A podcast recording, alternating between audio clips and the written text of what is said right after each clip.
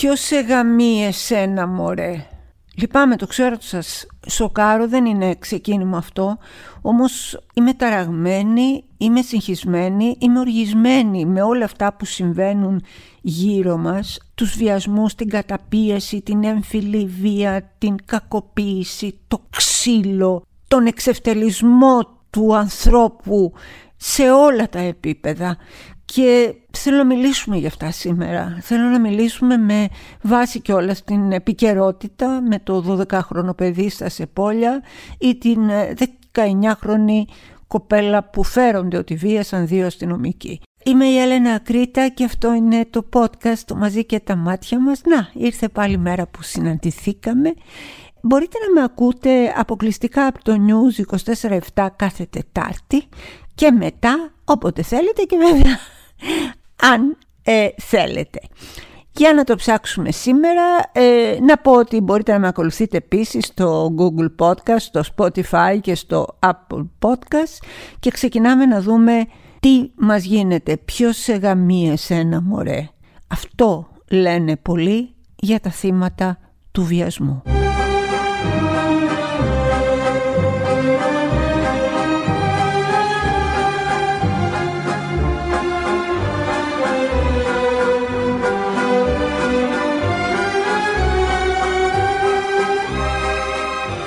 Σε αυτή την κοινωνία ζούμε, στην ε, κοινωνία του ποιος σε γαμεί εσένα, στην κοινωνία όπου τα θύματα βιασμού αντιμετωπίζονται με τρόπο χλεβαστικό, σαρκάζονται, εξευτελίζονται, γίνονται κουρέλια μπροστά στα μάτια αυτών που κάθονται και κοιτάνε αν το βυζί τους, του θύματος είναι έτσι, αν είναι αλλιώς ή αν αυτή η φωτογραφία είναι τολμηρή ή δεν είναι. Ποιος σε γαμεί λοιπόν εσένα ρε; Οι σύγχρονοι ανθρωποφύλακες που κρατάνε τη μεζούρα της αξίας ανάλογα με την εμφάνιση, την ηλικία και τα κιλά. Ε, όλοι αυτοί οι άνθρωποι, εγώ πιστεύω ότι τελειώνουν τα ψωμιά τους. Πιστεύω ότι η ώρα της πληρωμής έφτασε και πιστεύω ότι τα θύματα και εμείς μαζί που στηρίζουμε τα θύματα, όλα τα θύματα, θα πάρουμε την εκδίκησή μας. Όσο το κίνημα του βγάζει στην επιφάνεια αυτά τα λίματα του βόθρου, οι πολέμοι αυτού του κινήματος στηβάζουν, με συγχωρείτε, σε ένα στρατόπεδο συγκέντρωσης τα θύματα που δεν τηρούν τις φιλετικές προδιαγραφές του βιαστή. Μπορείτε να το πιστέψετε αυτό. Τα κατώτερα όντα λοιπόν, που δεν είναι αρκετά νέα, αρκετά όμορφα για να πέσουν θύματα παρενόχλησης ή και βιασμού, και αν έπεσαν, χάρη τους έκαναν οι θύτες που τις βίασαν. Θυμάστε το Μάρκο Σεφερλί που έλεγε σε ένα σύριαλ περσινό που κόπηκε κακήν κακός ότι ε, δείχνει μια ηλικιωμένη κυρία και λέει πω, πω είδα λέει στο δρόμο μου ένα βιαστή. Έτρεχα έτρεχα έτρεχα αλλά δεν τον πρόλαβα αυτή είναι η κουλτούρα του βιασμού. Αυτό είναι ο τρόπος που αντιμετωπίζουν το βιασμό. Σιγά μωρέ χάρη σου κανε χαρά στα σκέλια σου τέτοια λένε. Τέτοιοι ζουνε τέτοια αναπνέουν τέτοιοι ρουφάν το αίμα μας τέτοιοι μπαίνουν και ψηφίζουν δίπλα σου και σου καταστρέφουν τη ζωή αυτή η φράση λοιπόν, το ποιος σε, για να μην το ξαναπώ, είναι, πώς να σας το πω, ένα ηλεκτροφόρου σειρματόπλεγμα που χωρίζει δύο κατηγορίες. Τους ανθρώπους από τους υπανθρώπους. Ποιος θα πάει λοιπόν με σένα τη σκατόγρια, εσένα τον μπάζο, εσένα που για να σε επιδείξουν πρέπει να σου βάλουν μαξιλάρι στη μούρη, εσένα που σε πήρε το μισό χωριό, εσένα και εσένα και εσένα, την κοντή, την ψηλή, τη στρουφτή, την έτσι, τη γιουβέτσι, εσένα που πρέπει να είσαι θύμα, εσένα που πρέπει να σε κακοποιούν και να λες και ευχαριστώ. Έτρεχα, έτρεχα να προλάβω το βιαστή, αλλά δεν τα κατάφερα. Αυτή είναι η λογική. Να λες και ευχαριστώ.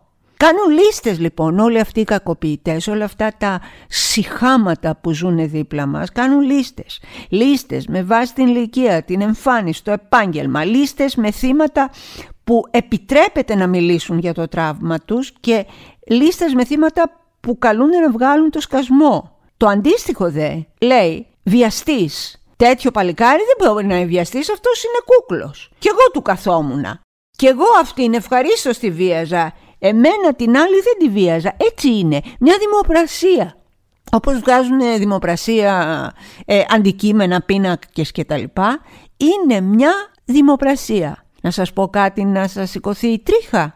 Ξέρετε τι λέγανε οι παλιοί στα νέα κορίτσια; Κοπέλα μου κάνε τα κουμάντα σου. Γιατί μέχρι τα 25 διαλέγεις εσύ. Από το 25 και μετά σε διαλέγουνε. Μια δημοπρασία είναι και ο βιασμός.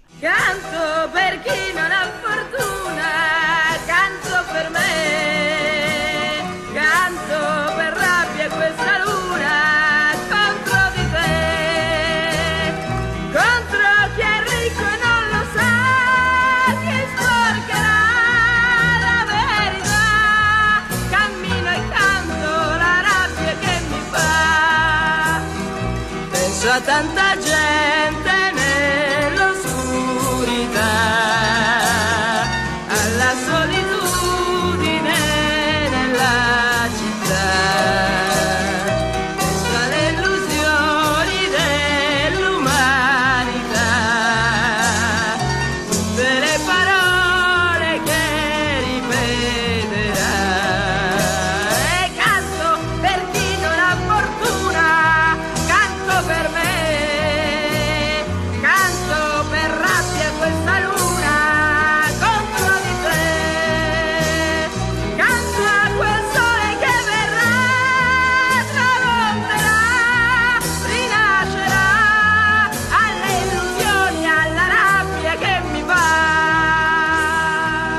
Ένα από τα αγαπημένα μου τραγούδια σας έβαλα τώρα είναι του μεγάλου συνθέτη Νίνο Ρώτα που έχει ντύσει με κινηματογραφική μουσική Ιταλικές και όχι μόνο ταινίες. Σπουδαίος, σπουδαίος, ψάξτε τον, Νίνο Ρώτα.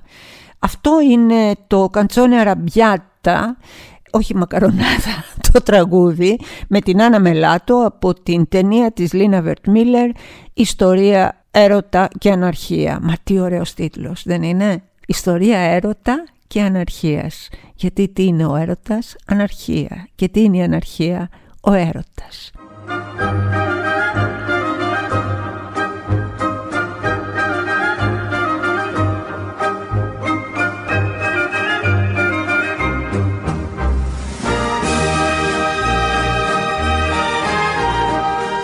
Να μας φοβάστε λοιπόν συνεχίζω μικρά μου σκουλικάκια Να μας τρέμετε. Ήρθε η ώρα Έρχεται σιγά σιγά Μέρα με τη μέρα Μαζί με το κίνημα Μητού Το οποίο το στηρίζουν άντρες, γυναίκες Οι περισσότεροι άνθρωποι που έχουν καθαρά και όχι συγκαμμένα μυαλά να μας φοβάστε, να μας τρέμετε. Γιατί όλοι εμείς είμαστε σκατόγεροι, είμαστε κοντόχοντροι, είμαστε μπάζα, είμαστε ανήλικα παιδιά 12 χρόνια, είμαστε αγόρια, είμαστε κορίτσια, είμαστε διεμφυλικά άτομα άντρες και γυναίκες, είμαστε πορνοστάρ, είμαστε σεξεργάτες, φοιτητές, ηθοποιοί, εργαζόμενοι, μοντέλα, περιπτεράδες, αεροσυνοδοί, γιατροί, είμαστε απόφοιτοι δημοτικού, είμαστε αμαία, Είμαστε Σούπερμαν, είμαστε πριγκίπισσες του παραμυθιού, είμαστε πρίγκιπες με τάσπρο άλογο, είμαστε ό,τι γουστάρουμε, είμαστε ό,τι φοβάστε. Γι' αυτό το νου σας, το νου σας κουλικάκια μου, να μου προσέχετε. Τύχο, τύχο αγαπούλες μου, ναι, ναι, γιατί ερχόμαστε. Όλοι εμείς χέρι,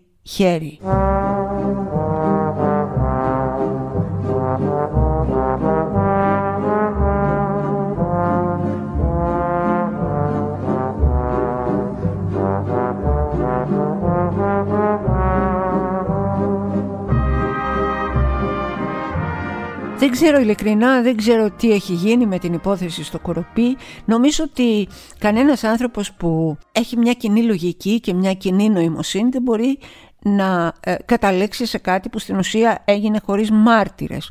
Είναι σαφές ότι αυτός ο 50χρονος πρέπει να τον πω φερόμενο, φερόμενος ως βιαστής, φερόμενος και ως τέρας θα μπορούσα να πω, με έναν φερόμενο ως γονιό, έναν φερόμενο ως πατέρας, γιατί δεν είναι πατέρας αυτός, ο οποίος είπε καλά εντάξει και το 12χρονο δεν μπορεί, θα του κουνήθηκε του γιού μου. Αυτό είναι. Αυτές είναι οι αρχές που παίρνουν από το σπίτι τους. Αυτές είναι οι εξουσίες. Αυτός λοιπόν είπε εντάξει, είπε ο βιαστής. Δεν πειράζει. Ε, εντάξει, λέει, δεν φαινόταν και για 12 χρόνια, φαινόταν μεγαλύτερη. Υπάρχει αυτό. Υπάρχει μια λίστα 213 δεν είναι όλοι βιαστές, προσέξτε δεν είναι όλοι, υπάρχουν πάρα πολλά άτομα που όταν ε, αυτός την πλασάριζε την κοπελίτσα όπως λένε και στην τηλεόραση, το παιδάκι δηλαδή το μωρό, ως 17χρονη. Όταν μερικοί είδαν φωτογραφίες και κατάλαβαν ότι είναι 12χρονοι είπαν όχι όχι όχι δεν ενδιαφέρομαι. Δεν ξέρουμε λοιπόν ποιοι είναι και ποιοι δεν είναι, μακάρι όλο αυτό να ξεκαθαρίσει, μακάρι να ξεκαθαρίσει το αν έχει ή όχι εμπλοκή η μητέρα. Μακάρι να ξεκαθαρίσει η όλη αυτή η υπόθεση, αυτή η δυσόδηση, η βρωμερή υπόθεση, αλλά να σας πω κάτι, δεν νομίζω θα ξεκαθαρίσει, νομίζω θα κουκουλωθεί.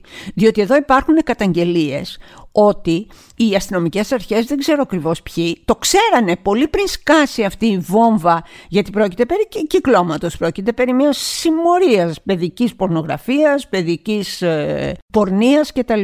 Και λένε ότι το ξέρανε από πολύ πριν. Και τι κάνανε λοιπόν, του δώσαν χρόνο αυτού του 53χρονου, του Μίχου, του δώσαν χρόνο να σβήσει τα, ε, πώς το λένε, τα μηνύματα, τα ενοχοποιητικά. Τι κάνανε.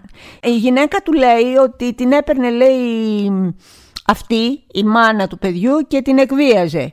Η μάνα του παιδιού λέει ότι την έπαιρνε η, η γυναίκα του άλλου και προσπαθούσε να τη χρηματίσει με 10.000. Είναι ένας μήλος. Μπορεί και να ξεκαθαρίσει ο μήλος, αλλά από την εμπειρία που έχουμε νομίζω πως όχι. Στο μεταξύ να θυμόμαστε, όταν ένα 11χρονο κουνιέται, ε, τι να σου κάνει και ο βιαστής. Αυτό δεν είπε ο πατέρας. Ο φερόμενος ως πατέρας για το φερόμενο ως σύχαμα γιο του.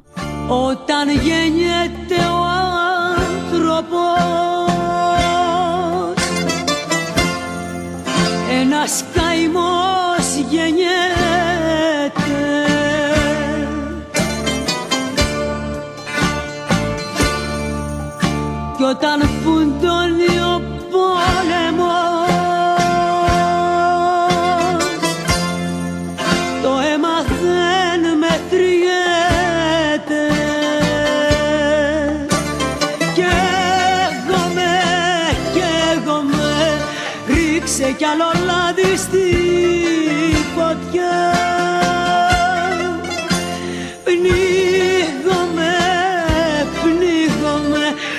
πέταμε σε θάλασσα βαθιά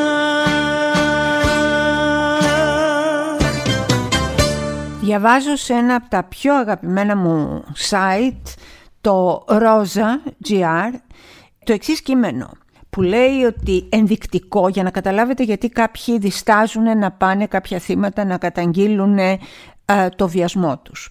Ενδεικτικό λέει του Γολγοθά στον οποίο υποβάλλονται επιζήσασες έμφυλης κακοποίησης είναι το εξής ε, ρεπορτάζ που βρήκανε στην εφημερίδα Πελοπόννησος τη Δευτέρα και αποκαλύπτει ένα άγνωστο περιστατικό παιδοβιασμού που έγινε το 2013 στην Αχαΐα το 13 τραβιούνται μέχρι τώρα οι άνθρωποι. 20 χρόνια. Περιμένετε να δείτε. Ένας 35χρονος εκεί βίασε ένα 11χρονο κοριτσάκι που εξαιτίας των απειλών του βρήκε το κουράγιο να τον καταγγείλει το καημένο 4 χρόνια μετά, το 2007 δηλαδή. Ο δράστης κρίθηκε ένοχος 15 ολόκληρα χρόνια μετά την καταγγελία και 19 χρόνια μετά την τέλεση του εγκλήματος. Μπορείτε να το πιστέψετε. Τη βίαζε από τα 11, τον κατήγγειλε στα 15 της και δικαιώθηκε στα 29. Η κοπέλα λοιπόν αυτήν άκουσε με ανακούφιση από το πενταμελές εφετείο κακουργημάτων πατρών να κηρύσει αθώο τον άντρα που της στέρισε τόσο βία την παιδική της αθωότητα. Καταδικάστηκε σε ποινή 9 χρόνων και μετά τη συγχώνευση που έγινε οδηγήθηκε στη φυλακή. Χρειάστηκε ωστόσο να περάσουν 15 ολόκληρα χρόνια από τη μέρα που η γυναίκα αποκάλυψε τη φρίκη που βίωσε στα χέρια του 35χρονου. Αυτός ήταν φίλος με τους γονείς. Κλασικό, ε; Φίλος με τους γονείς. Φίλος, θείος. Εκεί, γύρω. Εκεί, τα φίδια. Γύρω, γύρω από το οικογενειακό περιβάλλον. Η ποινή σημειωτέων. Γελάω από τα νεύρα μου, συγγνώμη. Είχε ένα σταλτικό χαρακτήρα. Και μετά την έφεση που άσκησε ο βιαστής, αφέθηκε ελεύθερος. Είναι να τρελαίνεσαι. Αφέθηκε ελεύθερος. Το δικαστήριο τώρα καταδίκασε τον 50χρονο πλέον κατηγορούμενο σε 9 χρόνια φυλάκισης, 6 ε, χρόνια για το βιασμό και 3 για την αποπλάνηση αν, ανηλίκου. Τη βίασε στα 11, τον κατήγγειλε στα 15, δικαιώθηκε εντός πολλών εισαγωγικών στα 29 της. Αυτό είναι. Αυτή είναι η χώρα. Αυτή είναι η χώρα που ζούμε. Νυχμένου καραβιού σαν ποιος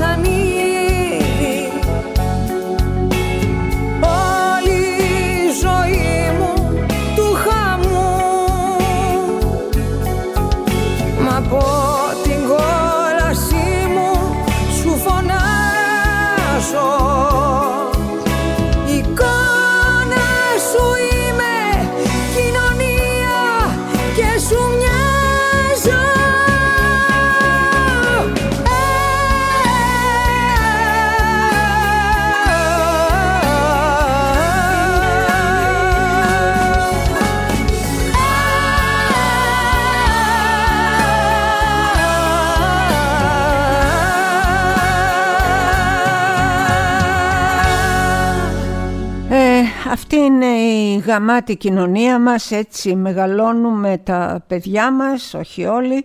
Εγώ θυμάμαι ρε παιδί μου, όταν ήμουν κοριτσάκι 10-12, ξέρω εγώ, περνούσα από ένα καφενείο μπροστά και ήταν όλοι αυτοί οι συνταξιούχοι, όχι όλοι προς Θεού, και με ακολουθούσε αυτά τα εσχρά, τα βρώμικα βλέμματα μέχρι να στρίψω δηλαδή τη γωνία, χτυπούσε η καρδούλα μου.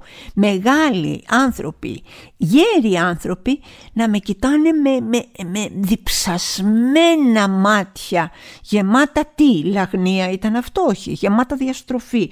Θυμάμαι ότι ε, το λεωφορείο για μας ήταν μαρτύριο, φαντάζομαι και για εσάς τις ε, τωρινές νέες κοπέλες, ήταν ένα μαρτύριο. Σε χουφτώνανε και πού να μιλήσεις, δεν μπορούσες να μιλήσεις. Μια φορά μίλησα, βρήκα το κουράγιο και όντως ο κόσμος πρέπει να πω ότι αντέδρασε.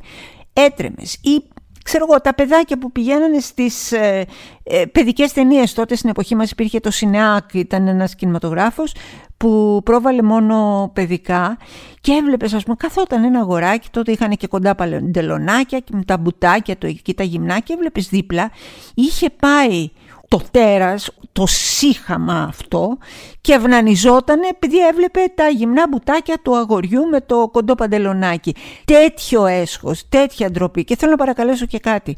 Μη λέτε εύκολα αυτά είναι ψυχιατρικά και είναι άρρωστος και είναι νοσηρός. Μην ποινικοποιούμε τις ψυχικές νόσους. Σας παρακαλώ πάρα πολύ. Καθήκια είναι, βρωμερή είναι, άσλια είναι, αλλά ας αφήσουμε τις ψυχικές διαταραγές στην άκρη, εκτός αν βεβαίως υπάρχει ένας ψυχίατρος. Δεν αντέχαμε τα λάγνα βλέμματα των κολόγερων ούτε τότε ούτε τώρα. Η διαφορά αγάπες μου είναι ότι εσείς τώρα έχετε κάποιον να μιλήσετε. Εσείς τώρα έχετε κάποιον να σας ακούσει. Οπότε μιλήστε δυνατά και καθαρά. Εδώ είμαστε εμείς, δίπλα σας. Μια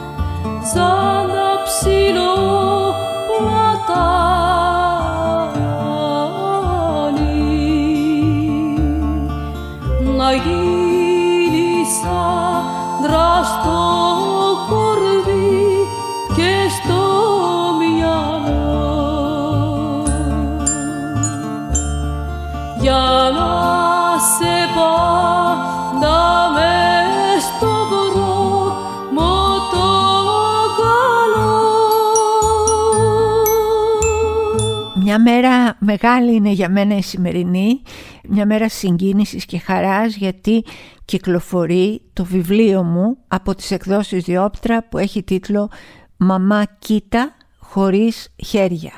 «Μαμά κοίτα χωρίς χέρια» όπως λέγαμε όταν σηκώναμε τα χεράκια μας παιδιά από το μικρό μας ποδηλατάκι. Είναι βιωματικό κείμενο, έχει να κάνει με τη δική μου πορεία από το σκοτάδι στο φως, από τη ζωή μου, από την κατάθλιψη, από τους, ε, τα υπνοτικά χάπια. Επιτρέψτε μου λοιπόν να σας διαβάσω μόνο το οπισθόφυλλο, τις λίγες γραμμές που έχω γράψει στην πίσω πλευρά του βιβλίου και λέει «Μαμά κοίτα χωρίς χέρια», φώναξε το κοριτσάκι και έπεσε από το ποδήλατο. Ξανασηκώθηκε και έπεσε ξανά και ξανά και ξανά μέχρι που πέταξε τις βοηθητικές ρόδες και συνέχισε το δρόμο του. Έτσι έζησα.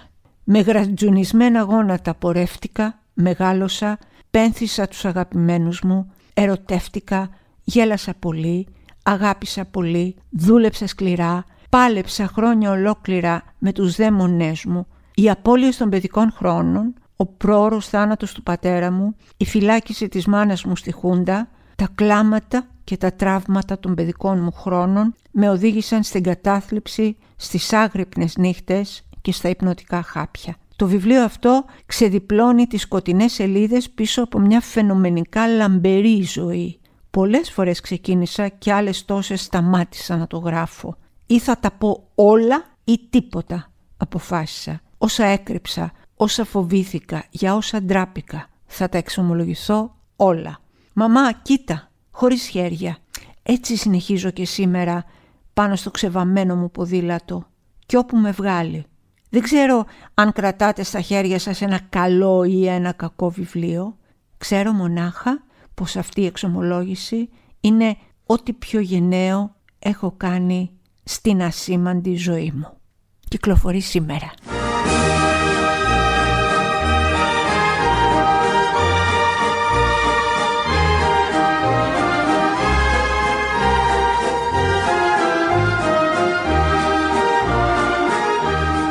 Εδώ κλείνουμε λοιπόν να πω ότι εξακολουθώ να διαβάζω όλα τα μηνύματα στο Instagram και αυτό που με έχει εκπλήξει ευχάριστα είναι το ότι πολλοί μου γράφουν ότι κάνω καλές επιλογές στα τραγούδια. Εγώ δεν είμαι ειδική. Εγώ είμαι ένας άνθρωπος που απλά έχει ακούσματα όπως έχουμε όλοι. Ξέρετε, όταν οδηγούμε και το βάζουμε στη μουσική έτσι. Το ότι θα σας άρεσε λοιπόν και η μουσική που βγαίνει μέσα από την καρδιά μου και όχι μέσα από τις γνώσεις μου ε, ήταν ένα μεγάλο δώρο που μου κάνατε και σας ευχαριστώ γι' αυτό. Είμαι η Έλενα Κρήτα και αυτό είναι το podcast το «Μαζί και τα μάτια μας» που ακούτε κάθε Τετάρτη αποκλειστικά από το News 24-7. Αν σας αρέσει μπορείτε να με ακολουθήσετε στο Spotify, στο Apple Podcast και στο Google Podcast. Σας αγαπώ πολύ, σας σέβομαι πολύ και σας στέλνω μια μεγάλη ζεστή αγκαλιά.